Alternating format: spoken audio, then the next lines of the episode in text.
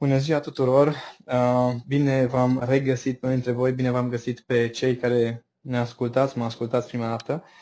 Îmi doream foarte mult în uh, perioada asta să ofer tuturor un strop de inspirație. Chiar dacă ne este poate greu, ne este ușor, unora, unora le este într-un fel, altora în alt fel, um, îmi doream foarte mult să împărtășesc uh, o stare mai degrabă decât neapărat informații prin această serie, așa că am ales să intervievez Uh, câteva persoane care consider că au o viziune asupra vieții și asupra lucrurilor care se întâmplă în general, care merită văzut, merită ascultat, merită cumva băgat la cap și uh, prin seria asta vreau să vă ofer inspirație legat de cum poți aborda viața. Este uh, o serie care intervievează oameni cu anumite experiențe de viață, de business, de viață, de diverse uh, lucruri prin care au trecut și care uh, le-au format o abordare pe care eu o consider foarte sănătoasă și foarte constructivă și sper să vă inspire pe toți fiecare episod. Interviurile au fost făcute la telefon, discuții telefonice, așa că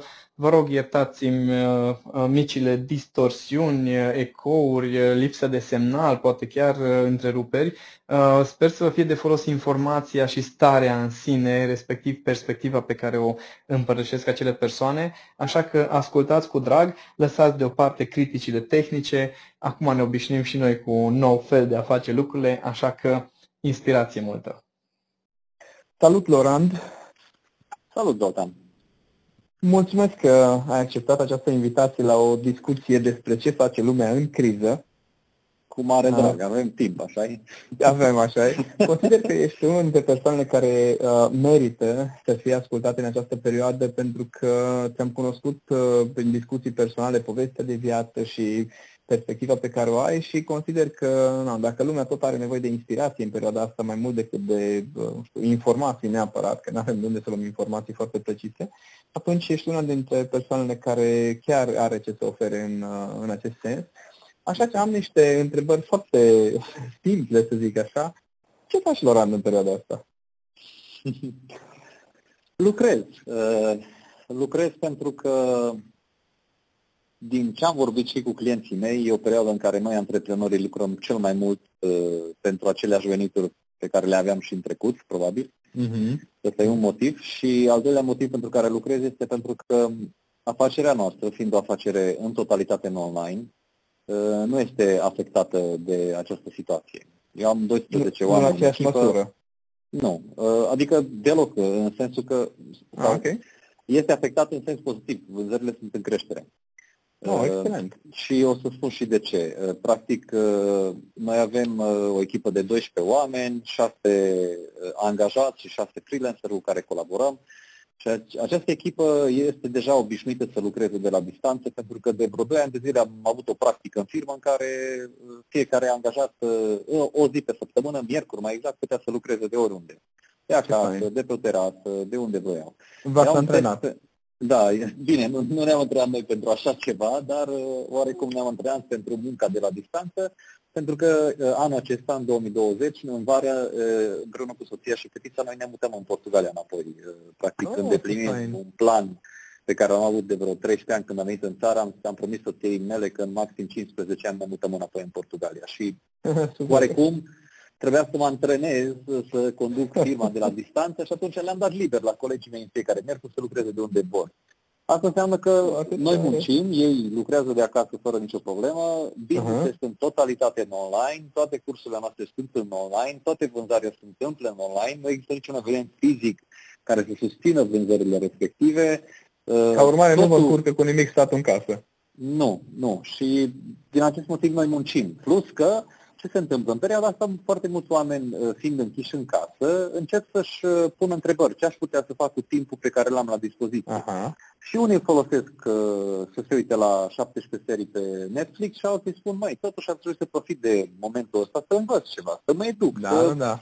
Nu știu, să, să mă, mă pentru ce urmează, poate. Da, da, da, să mm-hmm. dobândesc o abilitate nouă, să iau niște cunoștințe noi care să mă ajute în economia asta nouă în care intrăm, tot, tot felul de chestii de genul acesta. Poate unii, acum e momentul care decid, băi, gata, stop, m-am săturat de jobul ăla la care mă tot duceam, acum e momentul să încep o, o afacere, în nebunia asta când o să falimentez alții, o să încep eu.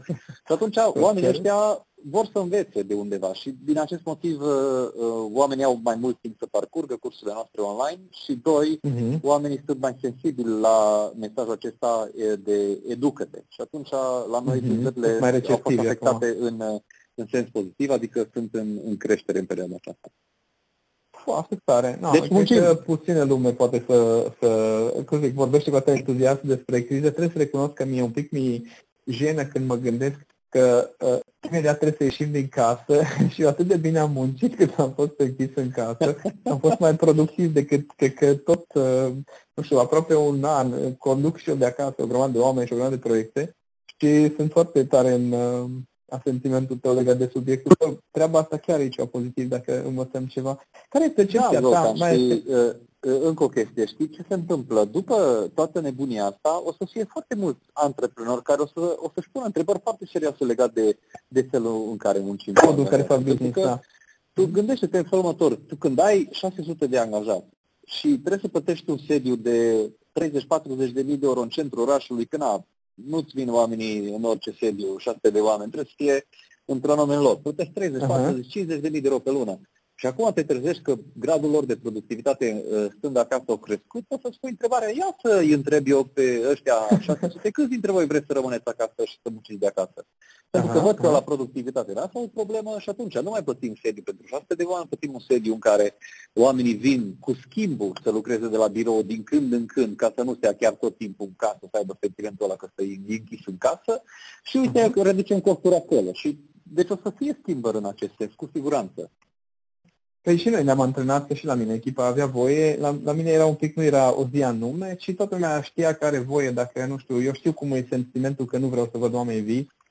Și uh, am momente din alea în care pur și simplu am chef să stau singur și le-am zis, băi, eu știu cum e sentimentul, adică dacă chiar nu aveți chef, degeaba veniți la birou să cum zic, cu o stare de scârbă sau de, nu știu, vine să bateți pe careva și atunci când simțiți nevoia, trimiteți un mesaj pe grupul de firmă, ziceți, bă, vreau să stau acasă. Și nu mă întrebați pe mine dacă e ok să stați acasă sau nu, întrebați-vă colegii de echipă, că cu ei lucrați, practic. Cu ei da, exact, exact. Da, a, puțin, puțin, cred că e, e o nouă eră antreprenoriatului, pentru că puțin sunt obișnuiți, după ce am trecut de comunist, să nu aibă control, să nu țină angajații, eu te plătesc, trebuie să stai 8 ore la mine aici, să te văd, să te controlez.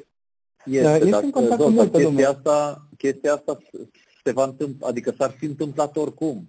Uh, e suficient, sunt, sunt uh, cărți deja de 3-4 ani de zile pe piață care vorbesc despre asta, despre viitorul, viitorul pieții uh, muncii, despre viitorul în resurse umane. Este o carte superbă care se numește The Gig Economy, care vorbește tot mai specific despre chestia asta, despre cum o să lucreze în viitor un mhm. angajat, în loc să lucreze 8 ore la o firmă, o să lucreze 4 ore la două firme sau 4 ore la 3 firme. O să lucreze okay. 2 ore și o să lucreze cu o firmă din Cluj, cu una din uh, Honolulu și cu una din New York. De ce? Pentru că o să-și dea seama că stai mă, eu dacă lucrez 4 ore și mă eficientiez și iau un salariu bun de acolo și mai pot să iau da. încă 3 salarii de la alte trei firme unde livrez tot așa valoare în 4 ore, păi de ce să stau să vin la muncă, pierd o oră în, în trafic dimineața, o oră după masă, ale două ore deja am lucrat jumătate de normă la o altă firmă din New York care are or, orarul pe invers. Și, și așa, așa are și interesul lumea să fie mai eficientă. Păi sigur că da, sigur că da. Și lucrurile astea oricum urma să, să vină. COVID-ul ce-a făcut? A accelerat toată chestia asta. Ne-a pus ne-a ajutat un pic. Da, ne-a dat un șut în fund. Și ia mă, mergeți în direcția asta, că oricum asta e direcția. Uh-huh. Deci că ai mergeți mai repede, n-are o să o lălăiți niște da, ani da, de da, zile. Da, exact. Uh, fiind în contact cu foarte multe lume, lor, nu doar antreprenori, ci ai sute de mii de oameni care te urmăresc. Care este uh, senzația ta așa în general legat de starea oamenilor? Acum, ok, oameni de afaceri au o anumită perspectivă, unii dintre ei s-au deprimat și urlă, alții sunt mai entuziaști decât erau înainte. Așa, în general, oamenii care, să zicem, nu sunt, nu sunt categoria de antreprenori, ci, să zicem, cei care sunt uh, clienții tăi, care cumva no, au anumite aspirații, dar nu neapărat sunt antreprenori. Cum e starea așa în lume? Cum o percepi tu? Se împart în, în două categorii oameni în această perioadă. Uh, oamenii care sunt foarte optimiști față de ce se întâmplă, în sensul că au văzut uh, lucrurile pozitive din toată criza asta, adică au mhm. înțeles că orice criză vine și cu plusuri, nu doar cu minusuri și sunt relaxați, sunt ok, așteaptă să revină și așa mai departe. A doua categorie sunt acei oameni care sunt un pic mai, nu aș zice pesimiști, dar nu chiar atât de optimiști.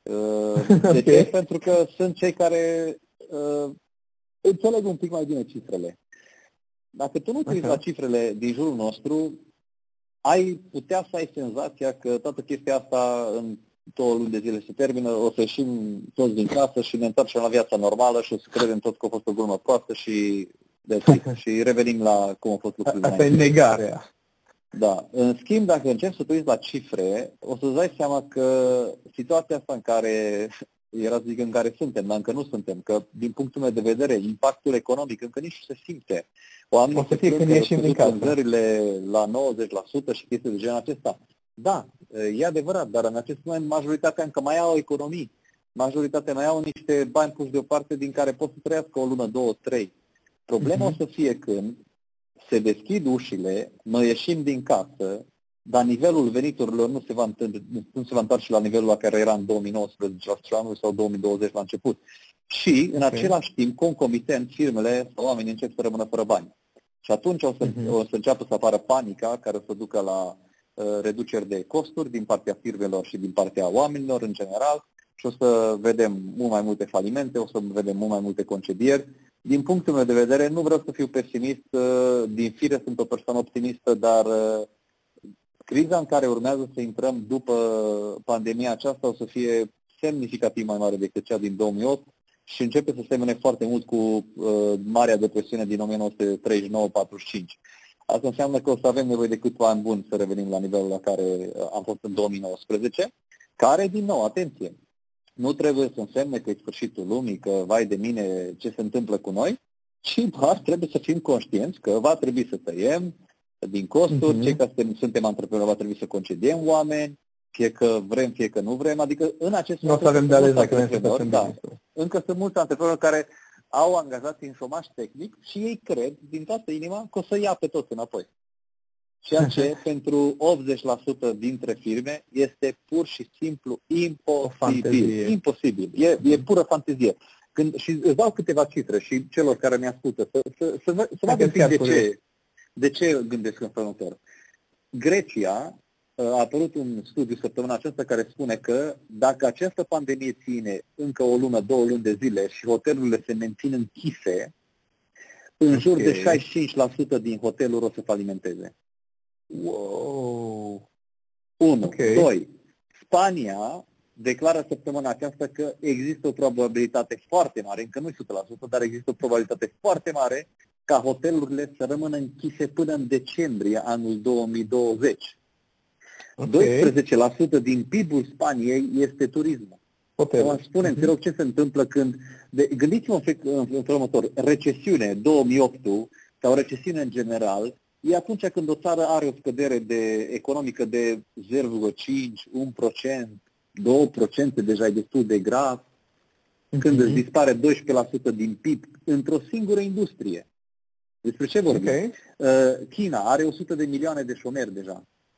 Statele oh. Unite, cel mai ridicat număr de șomeri din, din istoria Statelor Unite, ei măsoară pe săptămână câți oameni își cer șomajul într-o săptămână. Au un indicator okay. care îl publică în fiecare săptămână. Cel mai mhm. ridicat număr a fost în 1982, când m-am născut eu, de-aia țin minte anul. da, că ai fost acolo. Cel mai mare număr, 680.000 de oameni și-au cerut șomajul într-o singură săptămână în 1982. A doua okay. cea mai nașpa săptămână în istoria Americii în șomaj a fost 2008, când a fost 650.000 de oameni care și-au cerut uh, șomajul. Okay. Comparație cu astea, în 2020, martie, săptămâna care se termină pe data de 21 de martie, au fost 3,3 milioane de oameni care și-au cerut șomajul și în săptămâna oh. 28 martie au fost 6,6 milioane de oameni. Practic, în două săptămâni au fost 10 milioane de oameni care și-au cerut uh, șomajul. Și atenție, uh, poate că ne raportăm și zicem, băi, 10 milioane pentru America e puțin. Da, prietene, dar compară cu 680 de mii care au fost în, 2000, în 82 și 650 de mii în 2008 când a fost recesiunea despre care știm. Și acum uh-huh. 10 milioane. Păi, cum, cum putem noi să spunem că o să ne revenim în câteva luni de zile și o să fie totul normal? Și atunci, dacă uităm la cifrele acestea, nu trebuie să disperăm, ci trebuie să ne punem în mod serios întrebarea cum îmi readaptez eu business-ul, viața, uh-huh cariera, stilul de viață. familia, stilul de viață, cheltuielile, uh-huh. în așa fel încât în această perioadă în care o să fie greu, cu siguranță că o să fie greu, dar o să iasă învingător ăia care sunt pregătiți, ăia care, ă, care se uită la cifrele acestea, acestea și nu se îmbată cap chioară crezând că lucrurile o să treacă ușor. Sau uh-huh. ce să mai zic, dacă ă, anul viitor, în primăvară sau iarna asta, revine virusul și iar ne închidem două luni în casă.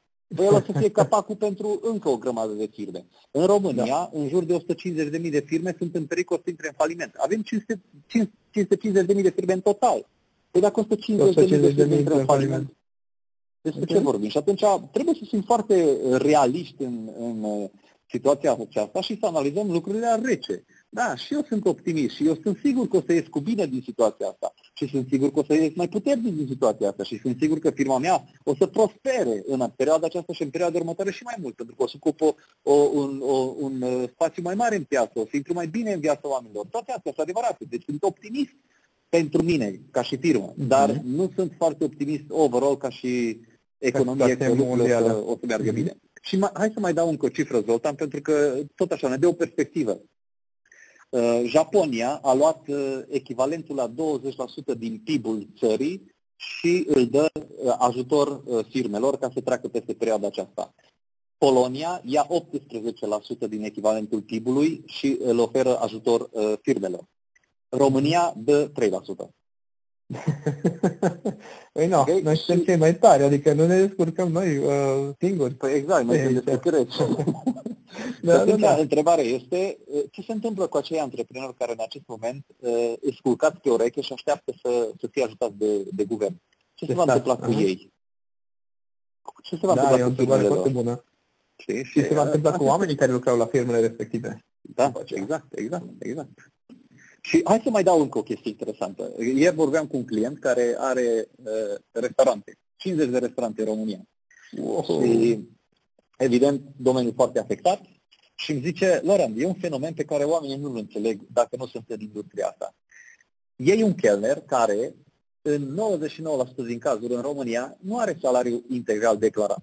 Are un salariu fix de aproximativ 2000 de lei și are baxișuri, care nu sunt, nu, nu e declarat, da? Ok, Restaurantul închis. Trimiți chelnerul un șomaj.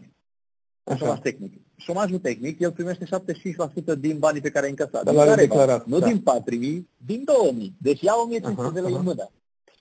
Băi, băiatul ăsta iese pe stradă, că să zicem că se deschid, uh, ieșim din forța majoră și ieșim pe, uh, uh, pe străzi, băiatul ăsta iese pe stradă și până acum era un obișnuit, obișnuit să cheltuiască 4.000 de lei pe lună, că asta facem noi în România, uh-huh. câștigăm 4.000, cheltuim 4.000. Era obișnuit să plătească 4.000 de lei, sau exact, și acum se trezește că el are 1500. Păi ce înseamnă uh-huh, asta? Uh-huh. Păi asta înseamnă că nu o să mai aibă bani de anumite uh, cheltuieli pe care erau poate cheltuieli de lux, nu o să mai meargă la restaurant, nu o să mai cumpere haine atât de mult, nu o să mai, uh-huh, nu o să, o să taie uh-huh. o grămadă de cheltuieli. Care ce înseamnă? Păi înseamnă mai puțin clienți pentru aceste firme. Care ce înseamnă? Mai puține încasări. Care ce înseamnă? Înseamnă că va trebui să concedieze oameni la rândul lor magazinele sau restaurantele sau celelalte firme care îi luau banii de la chelnerul acesta și trebuie să concedeze oameni. Oameni care rămân fără loc de muncă, care s-au trezit că peste noapte nu mai au uh, salariu, ci au un șomaj, care, din nou, este un procent din ceea ce câștigai înainte. Și uite, se declanșează așa un efect de domino care mai repede sau mai târziu ne va afecta pe toți.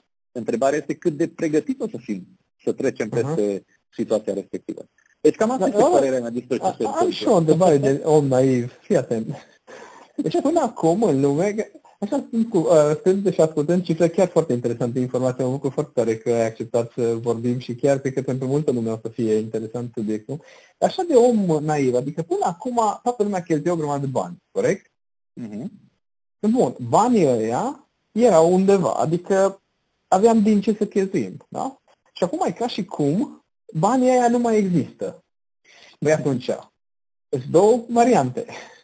O variantă este că banii există în continuare și atunci la un moment dat se vor pune înapoi în circulație. Sau, a doua variantă, care e mai tristă un pic din punctul meu de vedere, este că toată economia noastră mondială a fost construită pe niște concepte, fantezii, uh, nu știu cum să explic, uh, cifre fictive. Și atunci, care e uh, acum situația? Da și da. în ce sens? Uh, hai să luăm așa, uh, cum, cum, cum spuneai, că na, nu, nu e o întrebare de om naiv, ci dar hai să luăm așa simplu. De nu, dar simplist, exact asta era ideea, de om simplu. Deci, hai să vedem, dacă, de exemplu, în această perioadă, ce se întâmplă? Uh, oamenii care uh, sunt închiși în case nu mai merg la restaurante. Din acest motiv, restaurantele care sunt închise și-au redus veniturile cu 90%. Da? Deci, să cu un restaurant care încasa 100.000 de euro, acum încasează 10.000 de euro pentru că mai face delivery, să zicem. Da? Da. 90.000 de euro nu mai încasează. În principiu, noi am putea să credem că ăia 90.000 de euro unde sunt? Păi la oameni acasă. Da? Pentru că ei nu mai merg la okay. restaurant. Dacă nu mai merg la restaurant, înseamnă că au bani acasă. Ok, doar că ce s-a întâmplat? Ei simt speriați de situația care este, în loc să meargă la restaurant cum făceau înainte, și au redirecționat banii respectiv către ce? Medicamente, 17 kg de ore, 200 Ulei, de drojdii, da, și așa mai departe. Adică banii Rezerve. s-au dus în altă parte. Da? Banii uh-huh. s-au dus. Uh, ce se întâmplă în momente de criză? Banii nu dispar și după aceea reapar, banii se mișcă dintr-o parte în cealaltă. Și în momentul de față s-au mișcat de la restaurante de la alte locuri care sunt închise în acest moment către supermarketuri, către farmacii, către uh-huh. business-urile online uh, și așa mai departe. Deci banii în continuare circulă, doar că au mutat, uh, s-au mutat, de, uh, au schimbat proprietarul. Și așa se okay. întâmplă în general, în, mari, în cele mai mari crize care există, inclusiv în criza în 2008-2009, practic banii nu au dispărut, banii nu dispar niciodată, ei, uh, ei se schimbă și Partea proastă, vestea proastă pentru majoritatea oamenilor este că banii au tendința să meargă către aia care au mai mult. Adică uh-huh, să duc care către aia care crizei pot să investească. Exact. Uh-huh. Pentru că gândește-te inclusiv un om care, uite, un lucru care se va întâmpla în viitorul foarte apropiat, o să fie și scăderea în piața imobiliară, pentru că oamenii sunt, o să fie mult mai atenți la uh, a cumpăra un imobil în această perioadă. Eu am primit, literal vorbind, peste 50 de mesaje de genul lor am dat, am dat avans X euro, ar mai trebui să cumpăr. Asta înseamnă okay. că oamenii încep în mod serios să spună întrebarea dacă ar mai trebui să investească în această perioadă în imobiliare, care să ducă evident la cerere mai scăzută, da, uh-huh. o să ducă la o cerere mai scăzută, care o să ducă la ce? La scăderi de preț și așa mai departe. Ei, ce se întâmplă? Că pe de altă parte sunt alții care de vreo 2 ani de zile, inclusiv eu, stau și adună bani, pentru că era absolut normal să vină o recesiune după 10 ani de creștere economică. Și stăm okay. și strângem și așteptăm să pice imobiliarele, să cumpărăm în loc de 5 apartamente 10, să le investim okay. și să le închiriem după aceea, să facem un venit pasiv de acolo. Asta înseamnă uh-huh. că banii din nou circulă către aia care au mai mult. Pentru că eu să cumpăr mai ieftin decât au cumpărat cineva luna trecută care are puțin bani și-a strâns bani de 20 de ani și-a cumpărat în momentul nepotrivit. Deși eu personal, acum evident că nu mă urmăresc tot pe mine, dar eu personal de 10 ani spun, pregătiți-vă că în 2019-2020 va veni din nou o recesiune, pentru că așa zice regula, nu pentru că eu Houdini sau Nostradamus sau Mama astrologic vorbind, da, așa funcționează lumea. E ciclu economic, așa funcționează. Și atunci banii o să, o să schimbe proprietarul, atât atât. Ah, ok. Uh, și fii atent, acum dacă tot uh, suntem în perioada asta în care suntem, să zicem așa, unii în negare, alții în disperare, unii se pregătesc, alții nu, uh, urmează perioada care nu știm exact cum va fi, dar oricum va fi diferită. Cum crezi că va afecta uh, modul în care oamenii gândesc, modul în care abordează așa viața în general, că inclusiv perioada asta în care stăm închiși în casă, ne-a schimbat foarte mult obiceiul, ne-a pus față în față cu de lucruri. Ceea ce urmează, probabil că o să ne pună față în față cu alte lucruri. Cum, care e percepția ta, cum o să afecteze sau cum o să schimbe, cu ce o să se schimbe felul de a fi și modul în care gândesc și modul în care, nu știu, există, să zic așa, oamenii așa în general? Uh, e, e, uh, cred că încă e destul de... E o întrebare mai mult filozofică, să știi. Da, da. Uh, pentru, și trebuie să fie filozofică pentru că nu știm ce se va întâmpla în următoarea lună, în ceea ce mhm. privește mm-hmm. forța majoră, în ceea ce privește ieșirea din case și așa mai departe. Ce știm sigur este că deja uh, ne apropiem de două luni de stat în casă. Uh-huh. Conform studiilor, uh, cel mai recent, celor mai recente studii, știm că e nevoie de aproximativ 66 de zile în medie, evident, să implementăm un obicei. Asta înseamnă okay. că după două luni de zile anumite obiceiuri pe care noi le-am avut acasă încep să devină na, rutina. parte din felul rutina. nostru de a fi, uh-huh. din rutina noastră, știi? Și asta înseamnă că în momentul în care se redeschid ușile, Uh, cu siguranță că nu o să ieșim și să ne îmbrățișăm toți uh, de parcă ar fi, uh, s-ar fi ridicat un nor de poluare și acum gata, tot în regulă. În continuare oamenii nu să fie speriați de, de transmiterea virusului, pentru că... Și chiar ar fi bine să rămână un pic. Da, da, da. Pentru că, gândește de următor, sunt o grămadă de oameni care sunt infectați și sunt asimptomatici și n-au nici nimic.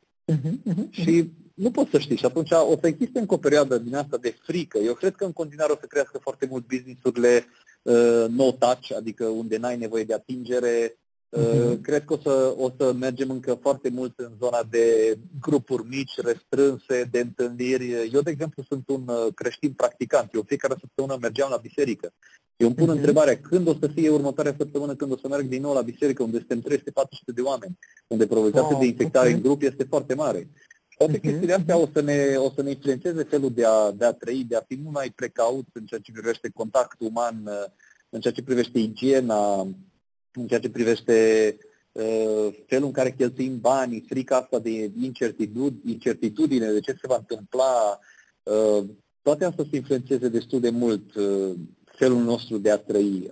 Încă nu-mi dau seama, Zoltan, sincer, nu știu ce să-ți răspund la întrebarea asta concret. De asta că e mai mult filozofic, adică nu da. avem cum să dăm un răspuns exact. Eu eram curios de părerea ta, că întreb pe toată lumea, ok, cum simți tu că influențează treaba asta? Că îți dai seama că nu avem de să știm, ne întâlnim peste, nu știu, 2-3 ani și mai stăm o poveste.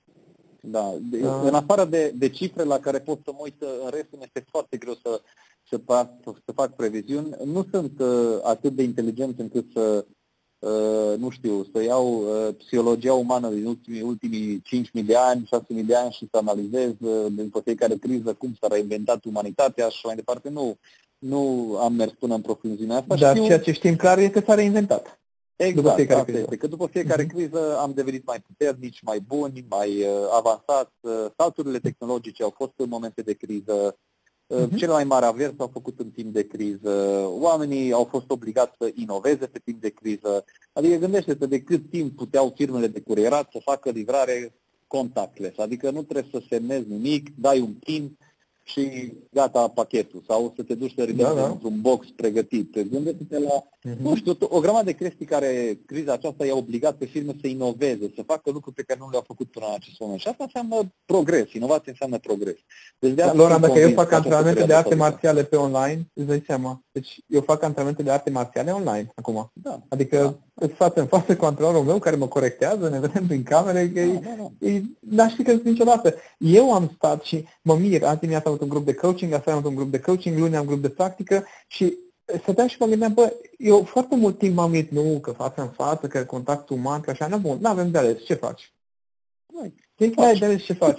și într-adevăr constrângerile astea ne fac să găsim soluții alternative da, da, da. și inovative. Și uite, inclusiv chestia asta, Zoltan, aduce oportunități foarte interesante.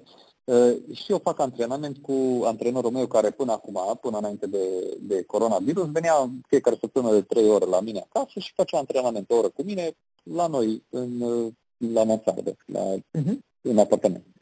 Și de, de când a apărut coronavirusul, evident că nu mai pot să vină. Facem online. Și mi-am pus întrebarea în felul urmă. Cât plătesc eu antrenorul care îmi face mie sesiunea asta online? Păi să zicem o medie în România de 50 de lei pe oră. 50 mm-hmm. de lei pe oră. Ok, antrenorul meu știe engleză, știe. Bă, oare ăla din Londra, cât ar plăti pentru online?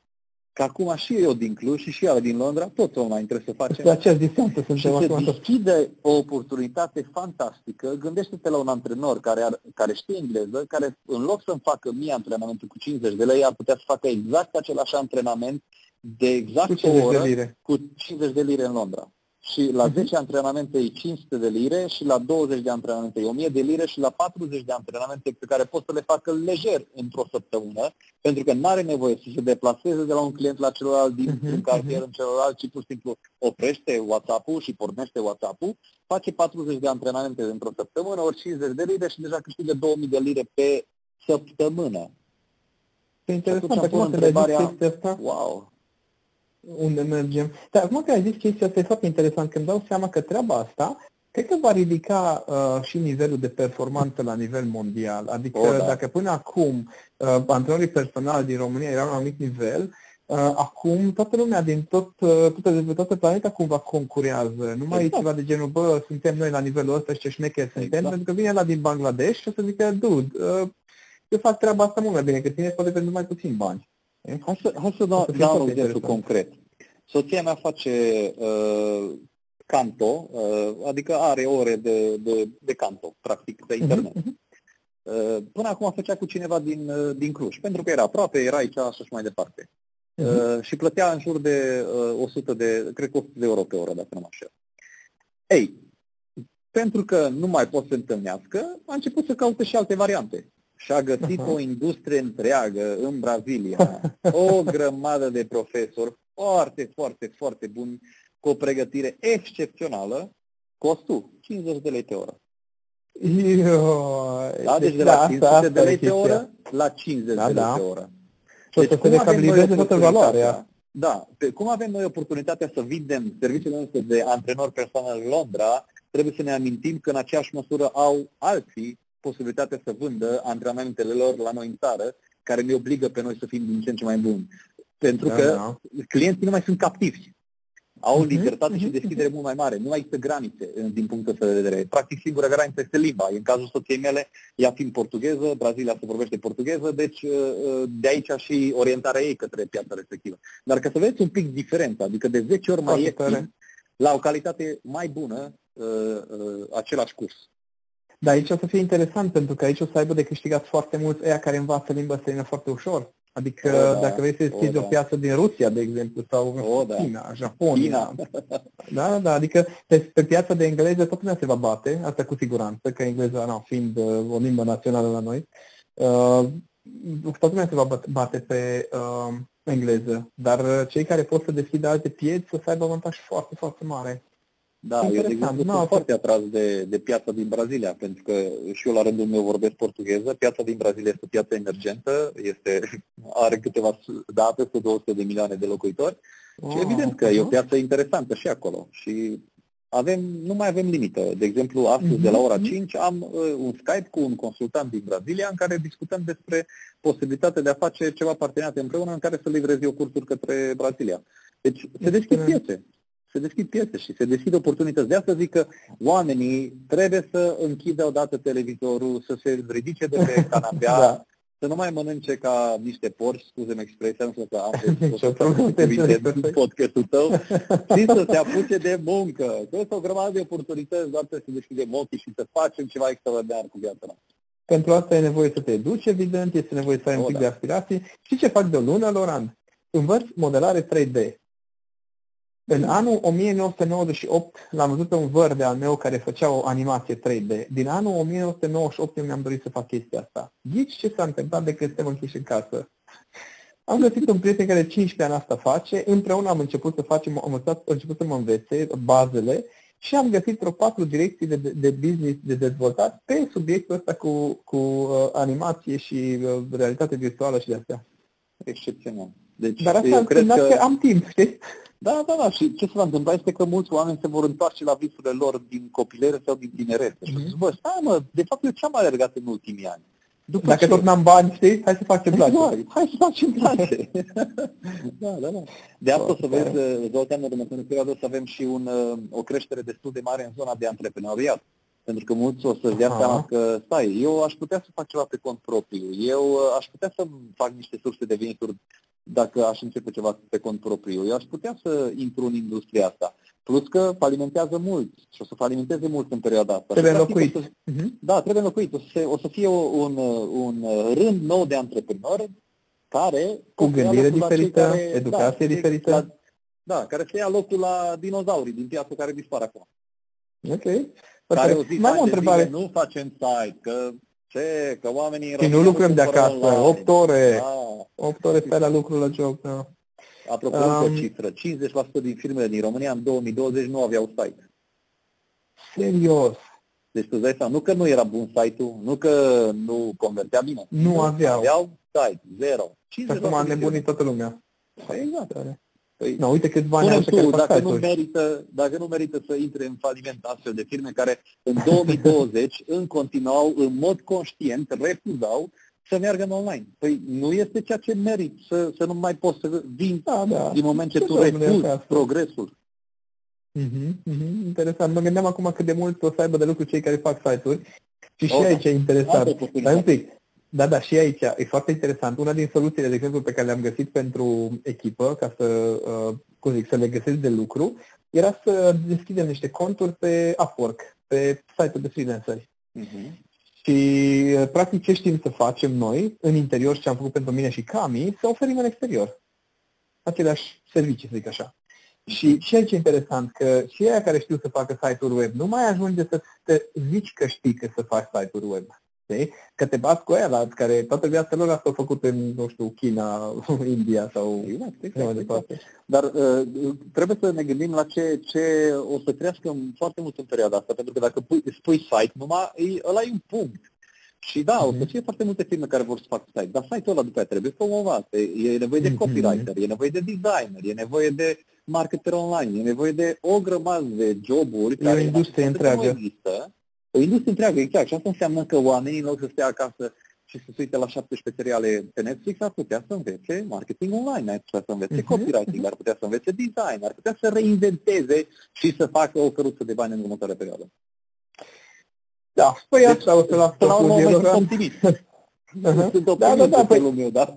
Adică vedem realitatea, am fost realiști, ne-am uitat la cifre, dar sunt optimist cu potențialul pe care îl avem noi ca și oameni și cu ce putem uh-huh. să mhm. facem în situația asta dacă, vorba ta, ne ridicăm fundul de pe canapea. Ah, stai că mai am o întrebare de încheiere, că asta chiar este foarte curios, că oarecum mă interesează în mod direct și tu ești implicat în mod direct. Cum vezi tu piața de educație din România? Pentru că amândoi suntem implicați în piața de educație, da? Uh-huh. Uh, până acum avea un trend ascendent, adică erau din ce în ce mai mulți oameni care, care investeau, care își permiteau, care își doreau să se educe și cumpărau cursuri și efectiv făceau și depuneau un efort.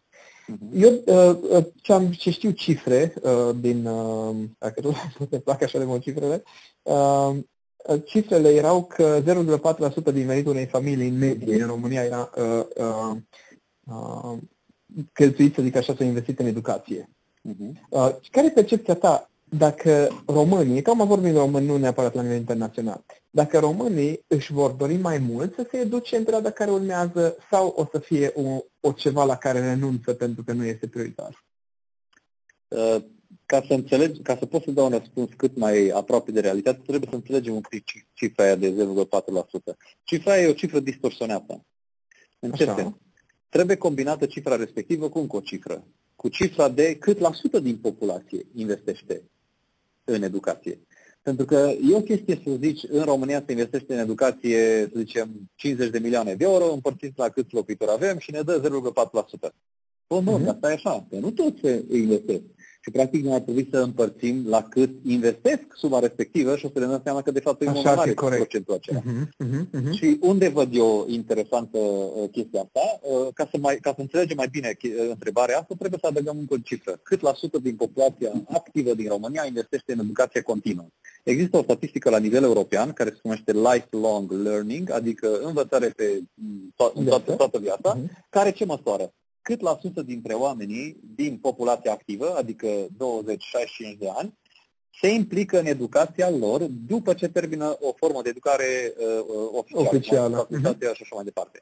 A, și ce înseamnă această formă de învățare continuă? Înseamnă cărți pe care le citești, cursuri la care participi, cursuri de formare plătite de firmă sau plătite uh-huh. de tine, cursuri online. Deci toate formele de învățare care pot să existe și de educare continuă. Ei, aici statistica din România spune că 0,9% din populația activă a României investește în educație. Acum, ca să mm. dăm un pic perspectivă la chestia asta, mai adăugăm două cifre. Populația activă a României este undeva la 9 milioane.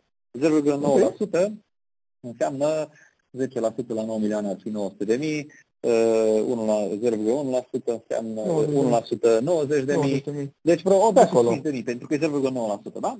O să zicem 1%. 90 de mii de persoane în România care investesc în educația lor. No, deci asta e piața educației din România. da, ei suma aia pe care o știm că există în educație și împart la 80 împart așa? Ah, ok, ok. Dar în contextul ăsta, da, e mult mai bună cifra, procentul da. cel puțin, dar e un pic trist ălălalt.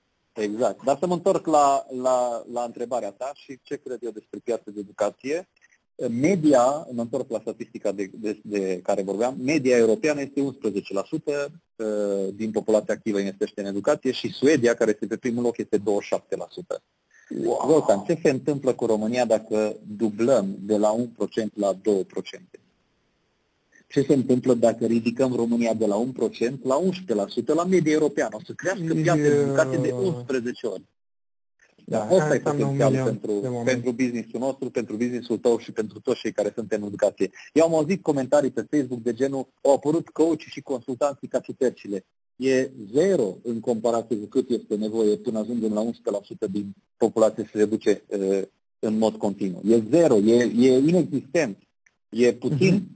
Din păcate, ce consider eu, sunt puține care sunt buni Asta, Aia da, asta și eu am observat nu? Puțin sunt ăia care sunt buni și care oferă valoare și chiar pot să aducă conținut de valoare și pot să ajute oamenii în mod autentic.